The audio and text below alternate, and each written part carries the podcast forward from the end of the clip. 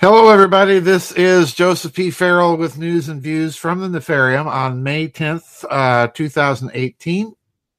An interesting story. Actually, I, I changed what I was going to do today's news and views on. Um, I had made a selection last night before I went to bed. I woke up and uh, looked at today's emails, and this article was in there from. Uh, Mr. Uh, KH, we'll just call him. And uh, I thought, no, this one goes to the top of the list. I've got to do, I've got to do the news and views on this. Anyway, before I get to that, I want to remind everybody, uh, all the members that are listening, we do have a members vid chat tomorrow at 7 p.m. U.S. Central Time as usual.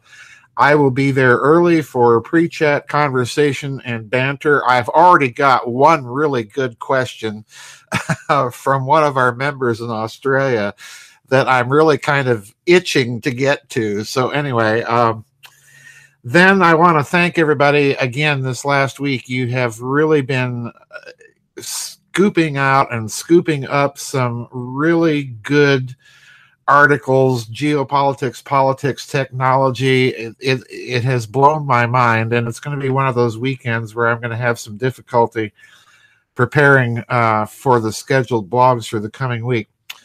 Anyway, we've got some. We've got an interesting story here. Um, it is from RT the story is titled Time to Take Fate into Its Own Hands. Europe Can't Rely on U.S. Protection Anymore, says Merkel. All right. Now, the background to this here, I think, is, is very interesting. A few months ago, um, around December of last year, President Trump's administration released its strategic vision. I don't know what else you could call it, a kind of a plan. And if you read the plan carefully, it appears to me that they are admitting that the world is turning multipolar and somehow the United States has to transition to it.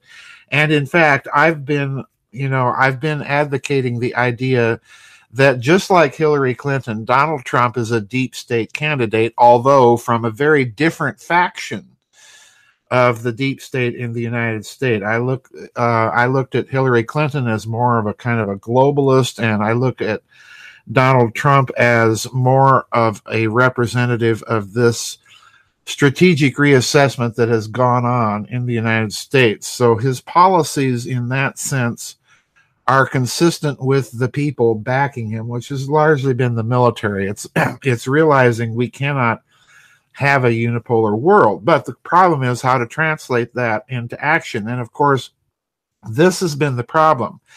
We're watching as if we, if you really stop and think about it, we're watching the transition happen because most of the day to day on the ground, boots on the ground diplomacy dealing with North Korea are being conducted by China, South Korea, North Korea, and Japan as we've seen, the United States has kept itself carefully out of view. Uh, it's been involved, but but the day to day operations have been done by other countries. So that brings us to the Iran deal. As you probably already know, the United States pulled out of the Iran deal unilaterally. And I'm one of those that thought that number one, and and here again we're dealing with the confused the confusion that normally comes with geopolitics. I'm one of those that number one thought the Iran deal was a bad deal. Number two, thought that President Obama, on the other hand, did a reasonable job resisting the pressures of the military to get further involved with that country. So I'm, you know, I'm in an ambiguous position.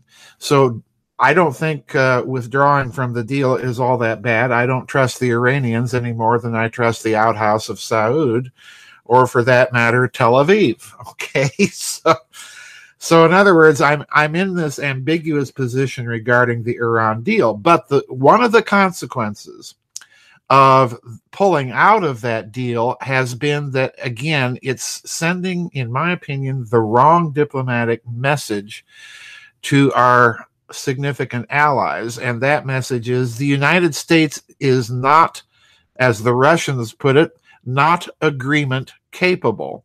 it will change on a dime, and you cannot rely on any any promises it makes.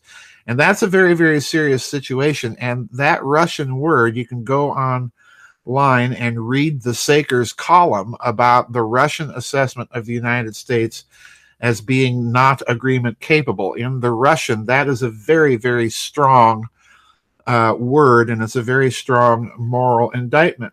So there's going to be some diplomatic fallout from this. And here we are, a couple of days later, and Chancellor Merkel is saying this. I have been predicting for a very long time that U.S. unipolarism, regardless of what administration is in office, is going to push Europe to its own independent path regarding foreign policy and defense affairs. Now, Merkel has made statements like this before, but I want you to listen in particular at the beginning of this article to the context in which she makes them. Then I'm going to jump immediately to a second article about uh, that was also ran on E on RT, and this article is titled "Never Tell a Host What to Do." Top German diplomat schools U- new U.S. ambassador. All right, and then we're gonna I'm gonna go into some speculation as to what all of this means. So here's the first article. Listen, especially to the opening paragraphs here. Quote. Europe can no longer count on uh, the U.S. in defense and must take matters into its own hands, German Chancellor Angela Merkel stated during a meeting with French President Emmanuel Macron who also said something should be done. Now, notice immediately we have we have a typical German French thing. The Germans are saying we can no longer count on America. We've got to do X, Y, Z, and France is saying, yeah, something should be done. okay, so in other words, regardless of how you read read this here, Germany is still in the driver's seat. So let me continue. It's no longer a case that the United States will simply protect us, Merkel said in a speech honoring President Macron, who came to Aachen. That's a city in Germany for you folks here in uh, Rio Linda who don't know where anything in Europe is. Aachen is in Western Germany, close to the border of both Belgium and Holland. It's very close to the cities of Liège and Maastricht in Holland. So, in other words, this this was the former capital of Charlemagne's empire. Okay, this is highly significant. Let me repeat this here. It's no longer the case that the United States will simply just protect us, Merkel said in a speech honoring President Macron, who came to Aachen to receive the prestigious Charlemagne Prize. Receiving a round of applause, Merkel stated, Rather, Europe needs to take its fate into its own hands. That's the task for the future. Now, note the words there. She's she's basically saying this is our goal. This is what we're doing. okay? So, in other words, she's announced an agenda. This is not, in other words, in the subjunctive mood. It's not, well, maybe we ought to think about this, but rather that's what we're going to shoot for.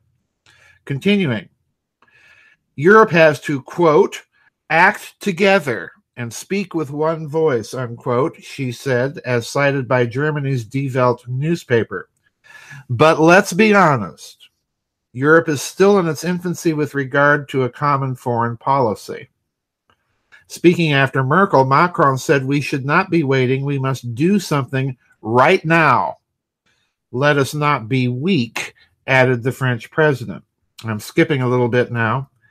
The German chancellor, who secured her fourth term earlier this year, re- reiterated that Europeans, quote, must really take our destiny into our own hands of course, in friendship with the United States, in friendship with Great Britain, with good neighborly relations wherever possible, and also with Russia and other countries. Now, again, let me stop because I've said all along that the sanctions against Russia hurt German business. So, in other words, the moment the United States started playing that game, it was push beginning to push Germany and therefore the rest of Europe in an independent direction. Again, this is not the Trump administration. This is not the Obama administration. This is a consequence of long term foreign policy. And uh, Merkel is now finally just coming right out and saying that, you know, this is the direction we're going to go. She is finally acknowledging that there's got to be some sort of relationship with Russia. She has been openly a supporter of the sanctions, while I suspect privately uh, like much the rest of Europe, not terribly in favor. Now, let me, with that, go immediately to the second article from RT that's titled Never Tell a Host What to Do Top German Diplomat School's New U.S. Ambassador. And I just want to read a couple of things here on just how bad uh, American behavior is getting. I mean, what do you expect when you're conducting geopolitical thermonuclear policy with Twitter statements. but anyway, let's continue. Just hours after he was sworn in and the following breakdown of the Iran nuclear deal, the new U.S. ambassador tweeted that German companies should wind down in Iran before its economy is hit by sanctions. U.S. sanctions will target critical sectors of Iran's economy, Grenell said. German companies doing business in Iran should wind down operations immediately, unquote. The former German ambassador to the United States and the United Kingdom, Wolfgang Ischinger, advised the newly appointed diplomat against ordering a host country around. Quote, explain your own country's policies and lobby the host country, but never tell the host country what to do if you want to stay out of trouble, unquote, Ischinger tweeted. okay. A German industry group, BDI, said that they could not understand the reasoning behind the demand from Grenell. Quote, German industry criticizes the extraterritorial application of sanctions as envisaged by the United States, unquote, a BDI statement said. All right, now what's all this add up to? Well, I've been predicting for years that Europe, led by Germany, would go its own way, both in terms of foreign policy and defense, simply because that's where the economic handwriting on the wall is. They need Russian energy. They need those big Asian markets, Germany especially, folks, because Germany's economy is largely an export driven economy. And let's remember, it's again, depending on who you consult, the fourth or fifth largest economy in the world. It's larger than Russia's on a smaller population base. So, you know, as I've pointed out many times before, we're back to the old Kaiser Wilhelm problem. You've got an immensely productive, powerful economy and a, a lack of strategic resources and a population base that's rather narrow to support it. So, anyway, what I think we're seeing here is something very different, however, than prior statements by Angela Merkel or other European leaders. Because this has been done in a very symbolic way, and that's the award of this Charlemagne Prize. The Charlemagne Prize is awarded by the city of Aachen itself to anybody in Europe that is contributing to European unification. All right.